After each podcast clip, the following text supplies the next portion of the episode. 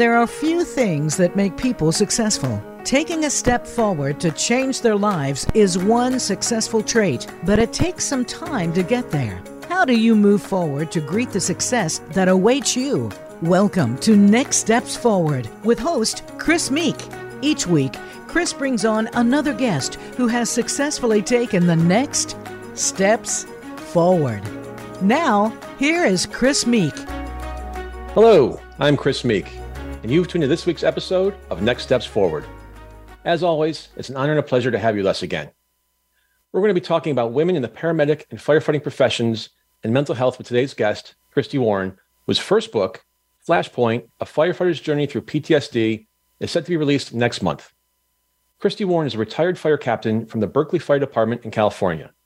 She has 25 years of service as a professional paramedic, and within that 25 years, 18 years as a professional firefighter slash paramedic. After being diagnosed with post traumatic stress in 2014, Christy retired from the fire service. Since then, she's become a triathlete, competed, I'm sorry, completed the Escape from Alcatraz swim, not one, not two, not three, not four, but five times, and earned a bachelor's degree in business from Washington State University. She's a volunteer peer at the West Coast Post Trauma Retreat and hosts the podcast, The Firefighter Deconstructed. She lives in Pleasant Hill, California with her wife, Lisa, and dog, Harriet. Christy Warren, welcome to Next Steps Forward. Thank you so much for having me, Chris. I really appreciate it.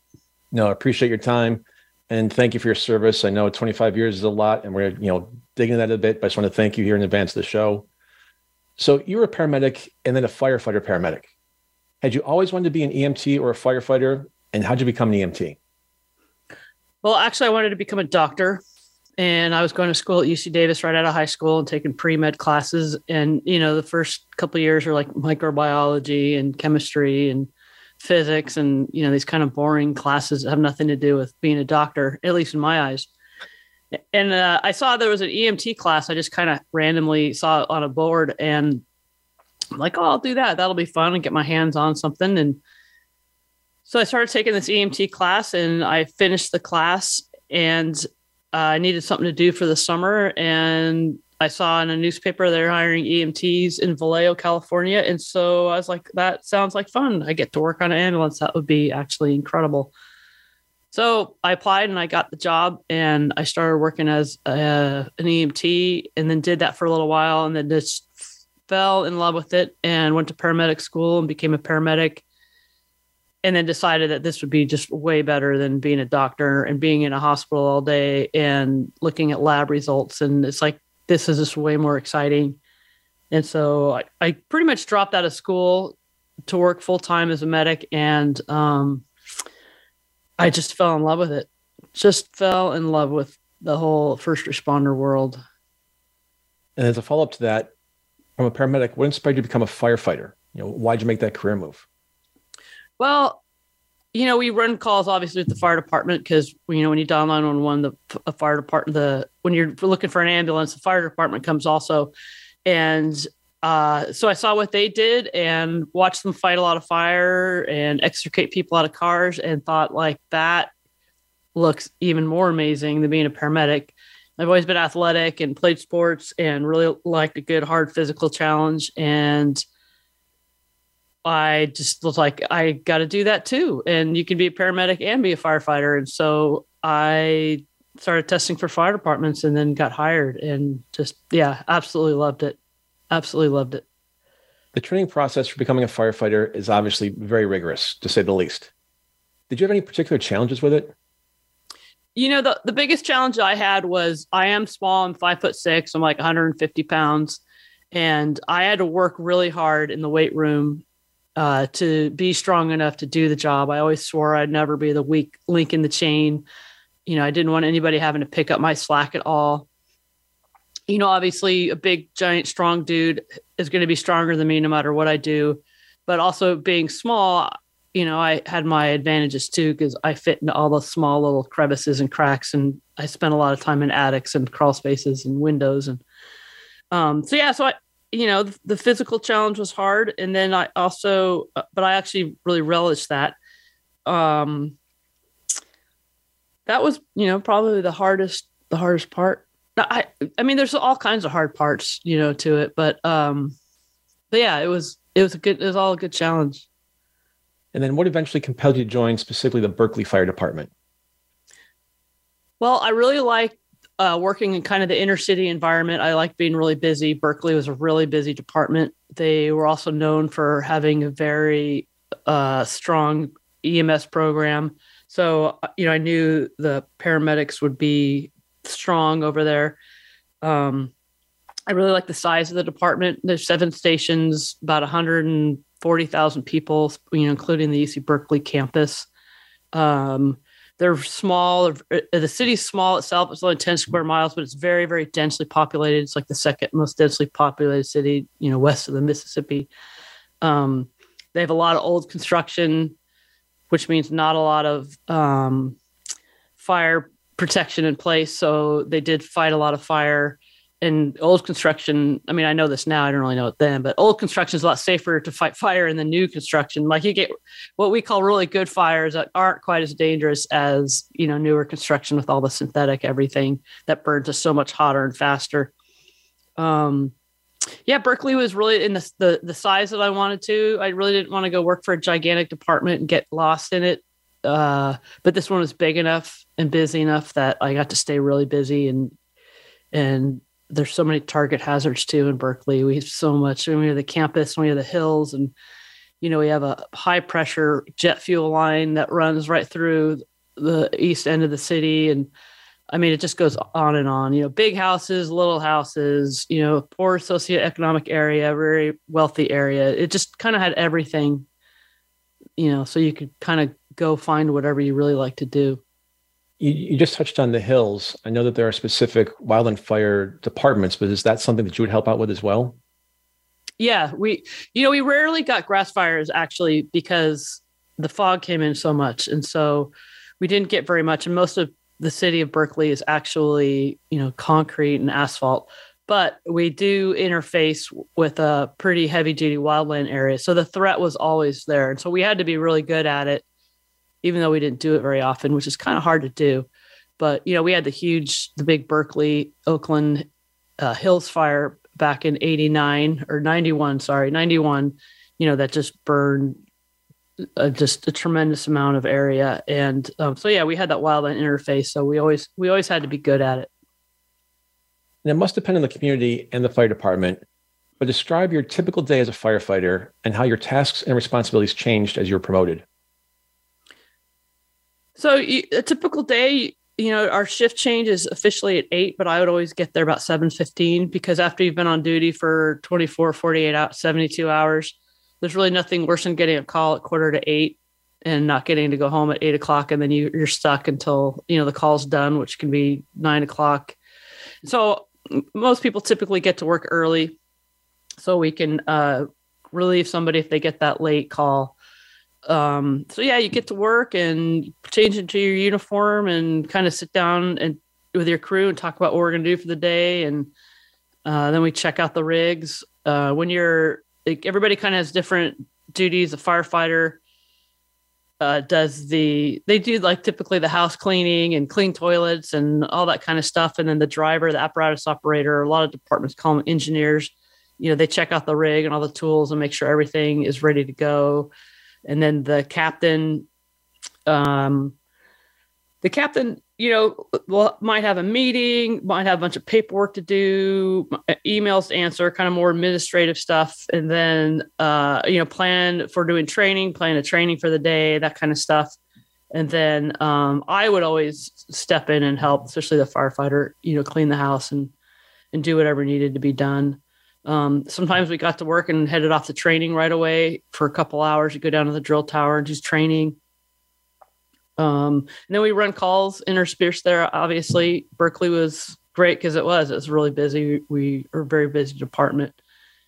Um, four o'clock it's usually workout time. We'd work out, exercise, uh, you know, eat, eat dinner. We some stations eat together. Some stations kind of eat on their own. The smaller stations where there's just one engine and three people, a lot of times they'll just eat on their own. But the bigger houses, which was what I preferred, we uh, we always sat down and ate together. Somebody was the cook for the day, and then um, and then after that, it was like free time, and we you, know, you just do whatever you want, watch TV, go to bed. do whatever needs to be done. But like I said, there's always lots of call running in there. And then the stations that I worked at particularly ran a lot of calls at night. So we were pretty, we were up all night. You've mentioned several times how much you love being a firefighter. What would you like most about being a firefighter? Oh, so much. I just, I love running calls. I loved that clarity that I felt, you know, especially when we were at a fire or, you know, a critical call or, you know, like a big extrication. You, just everything in the world just goes away. And it's just it, it's just like a clarity. And it's the clarity that i experienced i think a lot of people do it's kind of like being in the zone or the flow state or whatever you want to call it. It it's like addicting. You know they will call us adrenaline junkies and i hear that word a lot and it's it it's true because you do you just you get addicted to it. And but it's not just the adrenaline it's it's just i think it's the clarity that is brought in that moment and the rest of the world just just melts away so I just I really really love running calls. Yeah, I didn't. I went crazy at at, a slower station, but um, and I also missed. You know, I really the camaraderie. Um, I mean, we were really like a family where we fought like a family, and you know, we had disagreements, and you know, you're connected to the hip with these people for 24, 48 hours, and even if you were even if you're working with somebody that you really didn't particularly care for, it was like we still had each other's back and we still um, had a common goal and a common purpose. And it was kind of like, you know, even if things people talk about, even if things are shitty at home, they could always go to work and and find somewhere they belong and that they're needed and they're a part of. And um, I I really miss that a lot too. And the flip side of that, what you like least about being a firefighter, if anything? Probably not getting any sleep. I really enjoyed. I mean, I loved running calls at night if they were good calls, like they were legitimate needed calls. Um, but you know, not getting any sleep really, really wears on you. You know, people say, "Oh, your schedule's so great. You work two days on, and then you get four days off," and it's like, well, yeah, the first two days you really walk around like a zombie, and you just, you know, feel horrible. And just think of a night where you were up where you didn't really go to bed or you only got an hour of sleep and then how well you function the next day and then now do that over and over and over and over for 25 years or whatever. And it, it really it really messes with you. And so the, the lack of sleep is i think the part i mean i don't sleep incredibly amazing right now but yeah i think that's the part that i um, definitely missed the least or didn't like the most however you want to say it. I might be jumping ahead a little bit here, but just sticking with the part about sleep you know, especially post COVID, we read more and more studies about how important sleep is to mental health. Mm-hmm. And we know how strong first responders need to be, both physically and mentally, given all the challenges you, you face and you see, again, personally and professionally. How do you deal with some of those things with that lack of sleep that you had in terms of being able to, to keep your, you know, keep your head on straight and focus on the job and what had to be done? I think you just did it. You just did it because you had to do it. I remember somebody saying to me, like, I don't, I don't know how you you know, when you get woken up at three o'clock in the morning and have to go run a call, like I don't know how you get up, and it's it's like you just you have to. I, and I I think it's almost like I don't have kids, but I think it's similar to a parent and their kids. You know, it's three o'clock in the morning, you hear your kid throwing up all over the place. You have to get up, you know, or your kid's getting up for anything. You have to get up. You just have to do it. So I think, you know, that's one way, and, and you just keep moving forward. And I think it it definitely adds up over time, and you know, sleep is so important for your mental health and that, you know, your brain, when your sleep is when your brain heals, is when your brain like kind of cleans itself out. And when you don't get a chance to do that on a regular basis, just kind of in normal life, it's detrimental. And then when you have been on like horrific calls and seeing the horrible things that we see, and your brain doesn't get a chance to clean itself out, it is I think when it becomes really detrimental. And you know, PTSD is not you know, like emotionally, like, oh, I just can't handle it anymore. It's like it's actually a physiological injury to your brain. Your brain changes shape, it changes the kind of chemicals it makes. Your like amygdala enlarges and is on like just rapid fire, which is your kind of your fear center. It's just on rapid fire all the time. And it's because it's been injured by all the trauma that it sees and it's never had a chance to really kind of clean itself up and um and reset. And so you know, I think we just keep going until our, our brain just can't, you know, take it anymore. And for me, when I got my PTSD, is it really started hitting me when I moved from a really busy station that was up all night, pretty much every single night, to a really slow station. I almost liken it to like I got off the treadmill and things started to settle in. It's like, you know, if you have an injured knee or foot or hip or anything and you're running on it, you know, eventually that pain, you know, unless it's really bad, that pain a lot of times will go away. Like you can just keep plowing through it because of endorphins and all that kind of crap. But then soon as you stop, like, and then the next day, it hurts like hell. And I really think uh, that's what happened to me is is I got off the treadmill and things slowed down and um and then like it just it just started hitting me. You touched earlier about you know the typical day, and I put air quotes around that because I don't think there's really such a thing as a typical day for a, a first responder. No, yeah. You responded to a lot of emergencies over 25 years. Was there a particular type of call or some specific incidents that were most difficult for you? Well, kids are always really tough. Um, you know, we use we use humor and kind of rationalization to get through a lot of stuff. And it's pretty dark humor. And I think a lot of people be horrified by, you know, some of the the things that gets thrown around at the dinner table for us. But it's like that's one way we cope. You know, and then rationalizing it, um, I know there's a better word for it, but like you said, take a drunk driver who crashes into a tree, you know, and is severely injured. You know, you say, well, they shouldn't have been drinking, or somebody wasn't wearing their seatbelt, gets ejected through the window or whatever. It's like, well, if they were wearing their seatbelt, they'd be fine.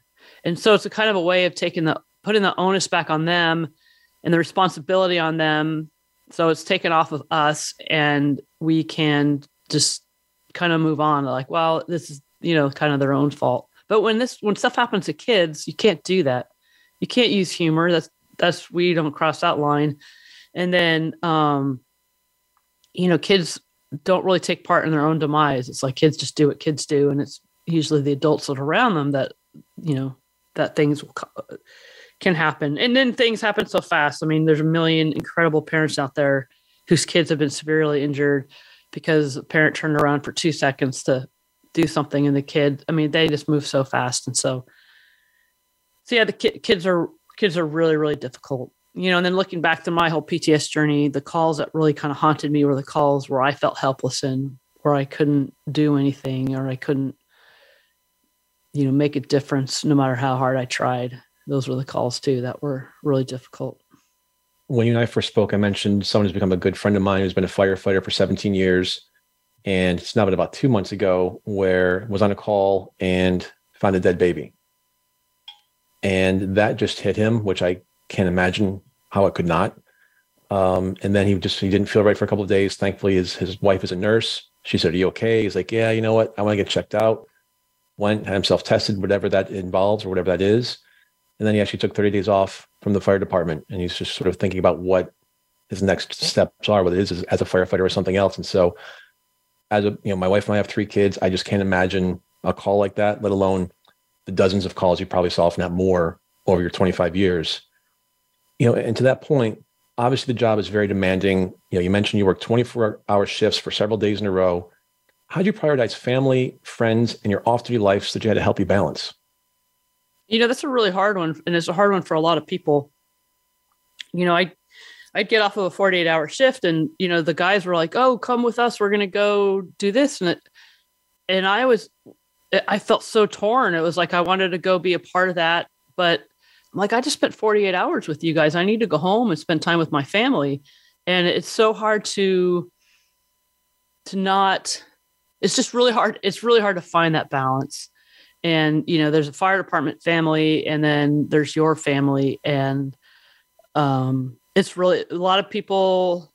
A lot of people struggle with it, and some people do it better than others. And you just have to kind of really find your priority, and you know, and like you say, and find that balance. I think for me, I I was able to see like I just spent two days with you guys, like I love you, but I really don't want to spend any more time with you guys. I want to go home and see my family and be at home. And um, so it, it was it was it was a hard thing to do. I felt very torn. It was you felt really really torn. You know, the whole fear of missing out was a big one too. You know, all the guys are going away for whatever, and um, but yeah, my my family was really important to me. And you know, when you retire or you step down, they fill you in with somebody else in a heartbeat, and you know, I mean, you're with your family forever, and so it's really important to to realize that early on. I think you just summed up with the beginning of that sta- statements. You know, I love you guys, but dot dot dot. Right. Yep. No, that's perfect. Right. So you mentioned about retiring. You retired as a captain, so you're obviously promoted to the ranks during your career. What were your greatest strengths that helped you receive those promotions? And the flip side of that, what were your weaknesses as a professional firefighter, and how did you overcome them or compensate for them? Um, my weaknesses were for sure that I was really hard on everybody. I was pretty hard on myself. I had, you know, I had this feeling that I had to be perfect or I was nothing. I had to be the best or I was nothing. So I was very competitive and I was very, yeah, I was just really hard on other people. If I didn't think they were moving fast enough or thinking things through well enough or, you know, were missing a basic skill, I would tended to be hard on them instead of, um, you know, just like helping them, you know, through it. You know, I remember it took me a long time to realize, but uh, you know, like a, a friend of mine that I worked with, I was complaining as a paramedic, as everybody, I felt like everybody's so slow, like they're moving so slow, and I thought that was a fault of all theirs. And she said, "Well, maybe you're just really fast." And I, ne- you know, it's like I couldn't, I never saw any value in myself. I always thought I was kind of crappy and lame, and um, so I never could see that if oh maybe I was good at this and other people were a little bit slower at it instead of thinking that there was something wrong with them. If that makes I don't I don't know if I'm making any sense at all, but I was very hard on people. People that would definitely be my weakness. I expected a lot out of everybody. I expected everybody to kind of care as much as I did and have um have certain strengths and you know, it took me a while to realize that, oh, everybody, you know, like almost like me being small was a strength in itself that they had somebody to go through the small windows and crawl, you know, in the attics and crawl in the crawl spaces. And um, instead of only big, you know, six foot tall, strong dudes being, you know, worthy in the fire service. Um, that was definitely my hardest time, I think, of my biggest weakness. Um, I think my greatest strength was I cared a lot. I wanted things to be done, you know, as best as we could do them. I wasn't afraid to speak up, and I mean, I'm sure I spoke up too much, but um, and I really cared about my crew, and I really cared about the people I worked with, even though I don't think I sounded like it. I I really did. Like I, you know, just uh, do what I can for everybody. Um, but yeah, it was it was you know you learn a lot over all those years, and you know it's different being in a leadership position in the sense that you feel like you need to be the stronger, you know, even stronger than everybody, and um, you know they say it can be lonely at the top just because you don't feel like you can talk to as many people because you need to show that strength and you don't want to show any vulnerability and um and yeah and you're responsible. So you, your decision making is almost different because you don't you're not just making a decision for yourself you're making a decision for everybody else in terms of like safety and stuff like that. Well i think you just did what you're supposed to in a job interview and you turned your weakness into your strength and you talked about how you're holding every, you're hard on everybody but you're also holding everyone as accountable as you hold yourself and as you start yeah. to show out you're only as strong as your weakest link that's right I was an asshole. I was a real asshole. Like really, really, really. I was really hard on people. So it was the there's it is, but you can you know, like somebody said to me, like, yeah, everybody knows that you care about everybody and you want to do a good job and but you but they're getting tired of getting yelled at. You know what I mean? So I definitely fair enough. Was a jerk, yeah. So according to the Federal Emergency Management Agency statistics, 5% of career firefighters 11% of volunteer firefighters, and 12% of federal wildland firefighters are women. So, in short, 9% of all firefighters are women. And as low as those numbers sound, they were much lower when you started out. There are stories about departments creating agility tests specifically to exclude women from the job. Did you ever experience any discrimination or barriers during your career? You know what? I will really have to say I did not. I was very fortunate. I think part of it was that I was very determined to, like I said, not be the weak link in the chain. I I worked out really hard and got really strong and fit and everything before the testing started. Like I didn't, you know, um, expect the departments to change their physical agilities for you know women in particular. It's like, no, if this is what the job requires, I'm going to work hard until I can pass it. Like it's up to me to be ready for these physical agilities and ready for the job. Um, I mean, I, I, definitely had men in the department come and talk to me and say, "Yeah, I don't really think women should be in the fire service."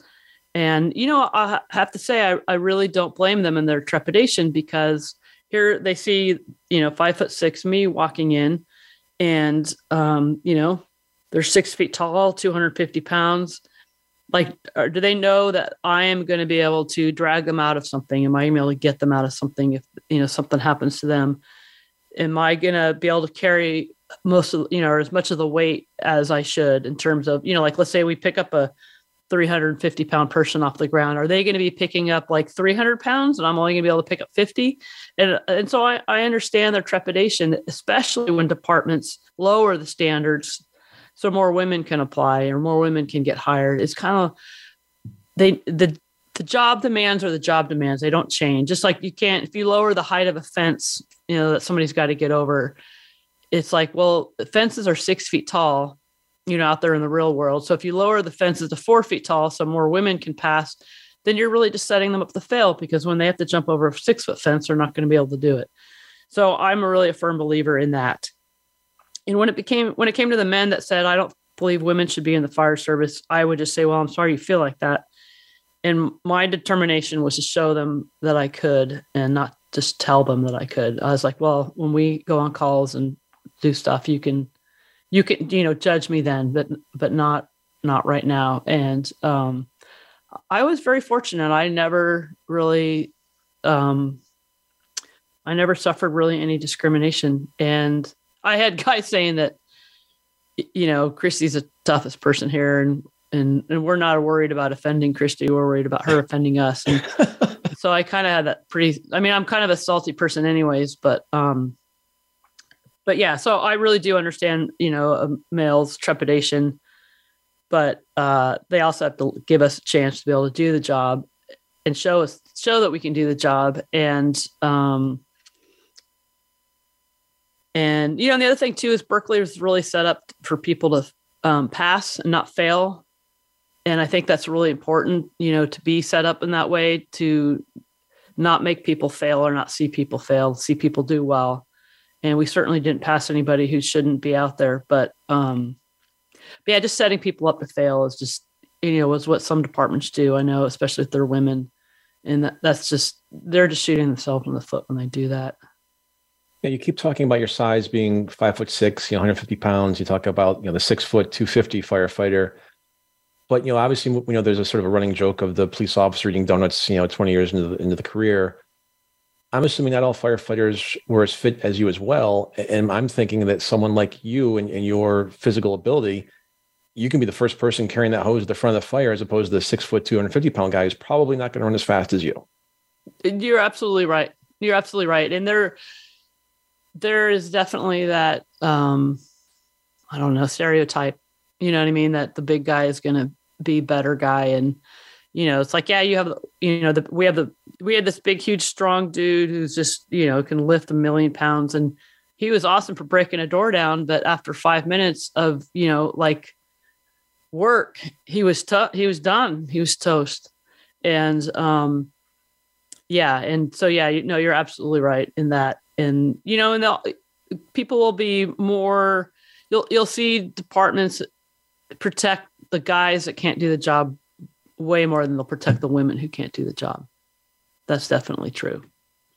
And what advice would you give to other women who are interested in pursuing a career in firefighting? And how can they prepare themselves to overcome potential obstacles or challenges related to discrimination or bias? Uh, work really hard, uh, physically work really hard. Be yourself. Like, don't, you know, if you cry and people want to give you shit, you know, forget them. Just be yourself and do the job and um yeah be ready to do the job. And also like realize 100% that you belong there no matter what they say you know because sometimes it's like you know these guys like to get away you know they're away from their wives and daughters and they can just be with the dudes and do what dudes do. And but it's like you know this is a paid profession. This is even if you're a volunteer it's still this is a professional environment this is not you know a camping trip with a bunch of dudes getting to say whatever they want. And so you know you absolutely have a right to be there but you absolutely have to be you know part of the team and and and bring some strength to it. And um you know don't ever give up your tool. That's something i learned. Some guy says give me your tool. It's like no don't ever give up your tool. You just do the work. And just you know realize that not that it's okay but guys talk to themselves different talk to each other differently that's a really important one like when i first started as a paramedic i was like my god these guys are like what the hell is wrong with them and then i just sat back and, and I was like, oh, they're not just talking like that to me. They talk like that to each other. That's like, that's just how these guys talk. But with that said, you know what I mean? Anything discriminatory or anything you don't feel comfortable with is is not right at all. But I think I'm going around here in a circle. It's like I guess my biggest thing is just show people you can do the job instead of telling people you can do the job. And don't ask for anything extra that anybody else wouldn't get. And you you absolutely deserve to be there. So that's it. All right. Sorry. No, that's that's fine. I appreciate it. So, what do you see as the future of firefighting, and how do you think the profession will evolve over time, and especially for women? Um, that's a really good question. I uh, we used to always say, and I think it's still true, is that you know the fire service is 150 years of progress completely impeded by tradition. There's so much tradition in the fire service, and I'm still not quite sure what what that is why it's holding on to tradition so much. Um, but it, it very much is, and it could progress a lot more, I think, than it has, and it still has a long way to go. Construction is really changing things. You know, th- so many more things are made out of plastic, and you know, people are using OSB board instead of plywood. You know, to build their homes, and you know that burns just so fast and hot, and so you know the older like interior attacks you know the old const- like real construction you know was just made so much stronger than today so firefighting has become a lot less dangerous i mean i'm sorry it's become a lot more dangerous and so just the way we fight fire i think is going to eventually evolve a lot and it won't be as um like brute strength anymore. I think it'll be more about there'll be a lot more technology in it and you know that kind of stuff um yeah it's got a ways to go and it, it just keeps getting better and better i think for women the more women that become part of you know departments in the fire service and you know move into leadership positions. And so it's it's changed a lot since then. You see a lot of uh, female chiefs and female chiefs that departments really the rank and file really like and appreciate and you know look forward to their leadership. And uh, so things are things are definitely changing much for the better for the women. is like more acceptable. Like little girls are seeing that they can become grow up and become firefighters too. Like when I was a kid, I you know Johnny and Roy on Emergency 51 was my favorite thing in the world, and but I never there's no women in there, and so it it just never dawned on me that that was something I could do. You know what I mean? It's kind of like I don't know, being you see a bazillionaire on TV and you never think that's something you can do because you just that's like a whole different world. And so I think seeing, you know, little girls seeing women in the job shows them or gives them that identity that they, oh yeah, I can do this job too. Well, you read my mind a moment ago talking about technology being a big part of it. Uh, I started doing some work with an Australian-based company that, that develops virtual reality training software for firefighters. You know, how do you see the training changing as the types of fires are changing based on the materials within those fires? You know, that's really interesting. Um, because live firefighting training is really hard because it's so dangerous. And so it's really hard to um it's really hard to add that component into it and that because that's kind of the part that that gets people is you know like the danger of it and being in the middle of it and that whole adrenaline override thing that you know it's it's like you need to be able to think and stuff but in in the midst of that and that is so hard to recreate in training. You know like they have all kinds of burn containers and you know they'll do ga- gas fires and you know you'll crawl in and have to go put the gas fire out. And so that's really good for like moving hose and everything but you know there's no smoke is produced and the gas fires are so bright that you can see in a, in a real, real structure fire. You know if you've got a house on fire and like the whole back end of the house is on fire when you make entry you can't see a thing. Like you can see you cannot literally see your hand in front of your face. And that adds so much more to the problem than you know just being able to move the hose through the house. And I, that's i'm really interested to see what technology will do. And i mean this is kind of going off on a tangent but you know like in the olden days they didn't have scbas and they didn't have all that stuff so they couldn't go very far into fires. And so and now we have you know SCBAs and we have you know flash hoods and all this protective equipment. So we can go really really deep into the fire. And that's usually when we get caught in when when things happen. And so it's, it's almost like the more technology that comes out the deeper we're going to be able to go and almost the more trouble we're going to get into. And and um you know and then all of that all everything is only as good as the technology you know whether it works or not when it, you know like our radios fail and you know without a radio you're kind of sol and and for the longest time not until like the last couple of years of my career did we get waterproof radios. You know that the radios would short out when they got really wet and you come out of a fire and you're soaking wet from all the water and everything. So so anyways um it, it'll be really interesting to see because you know all the training burns that i'd been in it was like boring and because there's no danger there. There's no realism there. There's no there's no threat. And my body and my my brain was able to think very clearly because it it didn't sense any danger if that makes any sense. So yeah that's that's really interesting i'd be really interested to see how that goes. Now let's talk about what connected us.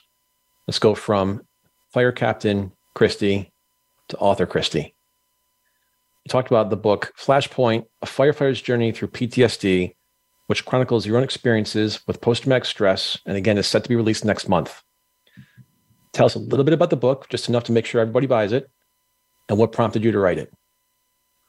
Well, I developed PTSD and I struggled really, really hard because I was sure that I was the only one who had it. And at my department, everyone else seemed to be doing just fine. I'm like, why am I out of 125 firefighters the only one that's struggling? And I thought I was weak and I was a failure and all these just issues of shame and guilt just I was just flooded with it. And so it took me a really long time to ask for help and I came very close to um, dying by suicide because I just couldn't take the shame and I couldn't take the the symptoms that PTSD are. And I really you know, once I got through all this on the other side, I really don't want anybody else to suffer alone. And I know when I was going through my issues, there were so many people, or I should say, there weren't, there weren't, eh, there was nobody I could find to talk to or very much information I could find about it. I remember just like scouring for books. Like I just wanted to read a book on this. And I, the only book I found was written by Clint Malarchuk, who's an NHL goalie who had his throat uh, sliced by a skate and he almost died from it. And they threw him right back on the ice like six days later, as soon as his stitches were healed up enough. And so I read his book, and it was the first time I ever felt like I wasn't the only one. And that feeling, like, I think saved my life. And I don't want anybody else to go through this alone. And there's so much more out there, but there still isn't enough. And there aren't enough departments out there that are doing anything about this. And I w- decided to write this book because I don't want anyone to feel like they're the only one and they can see what I went through. And I tried to be very, very vulnerable and honest and forthcoming with everything I went through so people can read it and say, oh my God, me too. Like there's somebody else out there who's gone through what I've gone through. This is how, and this is how I got through it. And, you know, I'm here to promise you that if you ask for help and stick with it, there is an amazing life on the other side. And, um, so and I've always loved to write. I've kind of always thought of myself as a writer, anyways. And then I just kind of started writing, and I was like, wow, I have a book here, and I want to get this out there so so people see. And then also for the general public, uh, you know, they don't know what we do, and so that way they can they can see what we do and kind of see you know the the struggles that we have and you know in families or people who know first responders they can they can just get a better idea of, of what we do and what we struggle with. You talked about vulnerability there a moment ago. How difficult or easy was it for you to write the book? Well, it was not difficult for me to write the book in terms of vulnerability because I I had gotten through the other side and I've become a very vulnerable person because that really is the key to freedom and happiness for me at least and you know i can just be myself and not have to worry about any of that. And um, writing the book is hard because just because simply it's a lot of work. You know there's the editing and like and then the whole self-doubt like oh this is, sounds terrible. And then the more you write it the more you revise it and the more you read it the more you're like oh my god this is horrible. So that part of it was hard just so much hard work and sticking with it. Um, but the writing of itself i actually really enjoyed the writing of itself. I like I said, I really like to write. So that part wasn't very difficult. I did have to take steps back, like take a couple months off sometimes because I was just so inundated with PTSD, PTSD, and you know, writing about these calls that I went on at work and things that happened to me, and just the you know the feelings that I had while I had PTSD.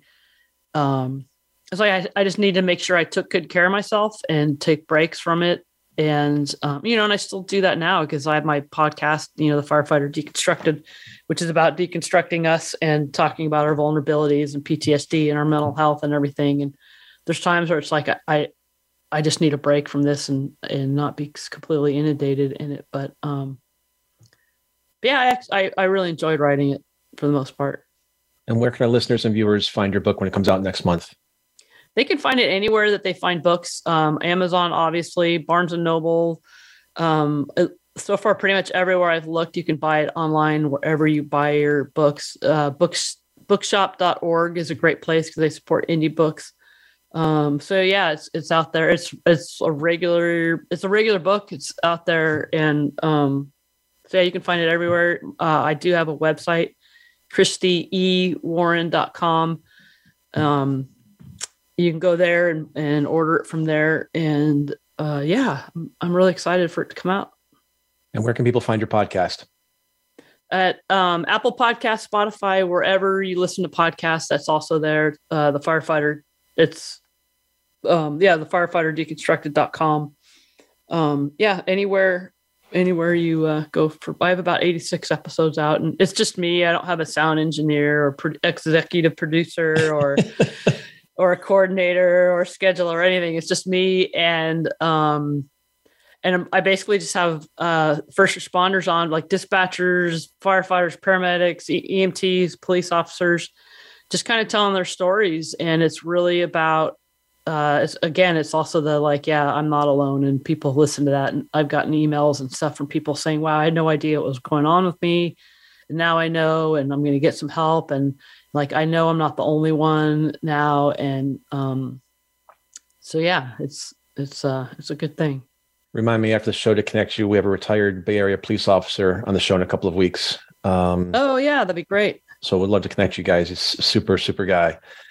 So we've talked about sort of the air quote, you know, day in the life of a firefighter, and again, you know, no typical day.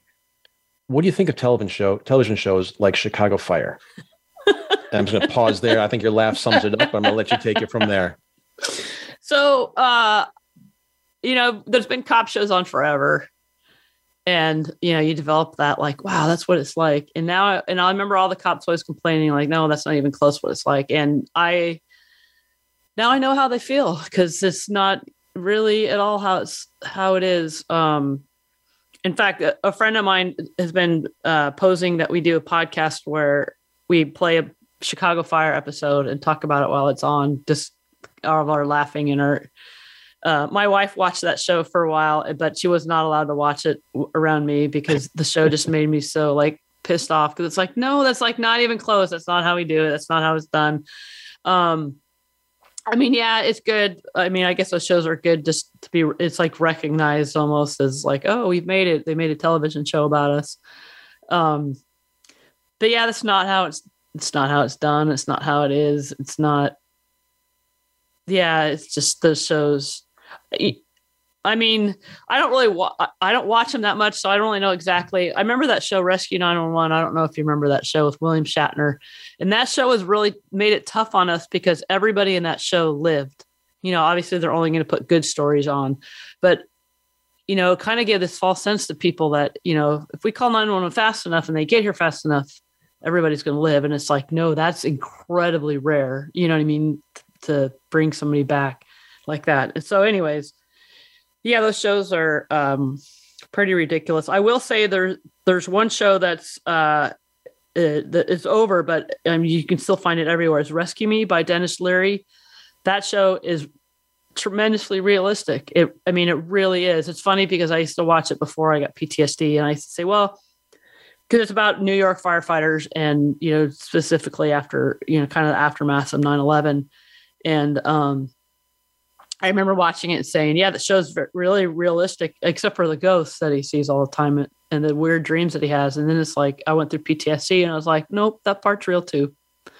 But it's very, it, it's really, really well done. And it's really, um, you know, like they'll have fire scenes and you don't see them. You just hear something clunking around in the dark and that's them trying to, you know, rescue somebody out of in a, in a house fire or something like that. And, and that's how it really is. So that, that show's very realistic. So anyways, yeah thumbs up from you for that one. Duly noted. Yes. Did your PTS change the way you approached your job or work as a firefighter? And how do you manage triggers or stressful situations on the job? So I got PTSD and I kept working and I didn't, I mean, I was told I had PTSD, but uh, I thought for sure I could fix it myself and I could beat it and I didn't need any help. And, um, and it, it just things, everything just kept getting worse. I, I started. I'm not. I've never been a crier unless I was really, really angry. I, but I never was a crier at all. And I started crying at work over nothing calls. Um, you know, I just had all these horrible symptoms that just continued to get worse and continued to get worse until one day I finally was like, if I don't stop going to work right now, I'll kill myself. And um, so that's when I finally decided to get some real help. And so uh, I couldn't. That was the whole thing was I couldn't manage anything anymore, and I was being triggered by everything. And every time the tones go off at work for a call, it could be, you know, like somebody spraining their ankle, and my I would have the same physiological response to, you know, officer been shot or you know what I mean. It, just something, some horrible call. My body would have the same exact physiological response, and and you know when I got PTSD and I took time off work um, I was determined I was going to go back. But then as I started going further and further down my path of recovery and getting better and better, I realized that there's no way I could go back to work. I could go, I had no doubt that I could do my job. I could still, you know, run into burning buildings and do everything I needed to do, but that my brain couldn't take any more hits. You know, it's the same as, you know, like you have a blown out knee that's been put back together and you go back and you you know you play try to play football for a while longer but then you know just one small hit or twist in your knee and you're going to be completely done and that's what i realized that if i want to have any kind of future then i i need to stop taking those traumatic hits and um and so that's why i just started you know decided to step down. And you learn you know and through your recovery and getting help you learn to, manage your triggers and they don't like they you know i still can get triggered but they don't take a hold of me like they used to and i still can have a really bad nightmare. And i'll wake up and you know be like oh that was just a bad nightmare. It doesn't it doesn't take over my day. It doesn't take over my night anymore. And um yeah my brain is just like i said it's a physiological injury and it's just i've really given it lots of time to heal and it, it's just healed a lot that's great to hear I've seen statistics that indicate 70% of firefighters and EMS personnel have symptoms of depression, while 92% of surveyed firefighters said stigma was a reason that they were unwilling to get help. What do you make of those numbers? Too high, too low, just about they're right? They're horrible. They're, they're, yeah, no, the numbers are uh, absolutely about right. And, um, but it just breaks my heart. You know, we are more likely to die by suicide than in the line of duty. and that's just uh, that's atrocious and it's majority of it's because of the stigma. You know i i really truly believe that the majority like i mean i have no data for this but i would say like 99% of, of first responders who die by suicide don't actually want to die. They just want the pain to stop. They just want all the stuff in their head to stop and the, the physiological feelings to stop. And and the reason why they don't stop is because they're afraid to ask for help because they're afraid of looking vulnerable and weak. And they see, you know, this physiological response as an emotional weakness. And so they're afraid to ask for help because we are so ingrained that we are the helpers, we are the problem solvers, we are the strong ones. You know, we we take the hits and save other everybody else. You know, we stay awake for 48 hours to, you know, to help people and and we we we are the ones that are supposed to be the strong ones and it's it's just because we don't want to ask for help and if these people if we can get rid of that stigma that you know asking for help takes a ton more guts and strength than not asking for help that if people would only realize that you know and so that's that's one reason why i mean there's a part of me who'd like to never talk about ptsd again and just get on with my life but um I just can't stand these numbers. Like just it breaks my heart that anybody should die by suicide or anybody should struggle and every anybody's family some struggle and the kids are so affected and spouses are so affected and and it's like if we would just talk about this and get rid of that stigma, then you know there's no stigma with you know blowing your knee out at work and having to ask to go to the doctor and have surgery and take care of your knee. There's no stigma in that. So why is there a stigma with asking for help when your brain gets injured. It just, yeah, it just breaks my heart. It really does. You and me both, and that's why we have brave people like yourself on here helping get that word out. So, Christy, we have just a few minutes left. I'm going to turn the microphone over to you as another professional podcaster. What's the most important message you'd like to leave with our audience today? That you're not alone. Uh, there's so there's so much help out there. This this job it, you know, I used to always think that, you know, all the calls that I've been on in 25 years, it's like, no, that wasn't that big a deal because there's always somebody who had it worse. There's always, a, you know, police officer out there who been shot or their partner was shot and killed right in front of them or they'd been trapped. You know, the list goes on and on of things that I could think of where people had it worse than I did. Or, you know, they had a more legitimate reason to struggle. And um it's just it, that's just not the case. It, it's you know, we tend to minimize, you know, what we've seen, what we've done, or, you know, I mean, you have a whatever, you get physically injured in any other any other way. And we're always like, you know, oh no, it's not that big a deal. But it's like, but it is a bigger deal. I look back on my career and now I say, holy crap, like I cannot believe what I've seen and what I have done. And and we even if you work for a small department and there's not a whole lot out there in terms of calls or anything, you still have seen what you have seen and you are not alone. There's so many, there's thousands and thousands and thousands of people suffering and that are going to suffer too. And you're, you're just, you're not alone and you're not the only one and you need to ask for help. There's help out there and life is so much better on the other side. I mean, I can honestly look back and say that PTSD was the best thing that ever happened to me because it made me deal with a lot of other stuff. And I just I'm I'm very happy now and life is really really good. You just got to ask for help. Christy Warren, retired firefighter and author of Flashpoint: A Firefighter's Journey Through PTSD. Thank you for your service and thank you so much for being here with us today. Chris, thank you so much for having me and thank you so much for doing your podcast too and helping people yeah, you're helping people so much. So I can't thank you enough for doing this, having me on. I appreciate that. it. You can find her book at ChristyEwarren.com. That's Christy with a C-H, ewarren.com. I'm Chris Meek. Run out of time. We'll see you next week, same time, same place. Until then, stay safe and keep taking your next steps forward.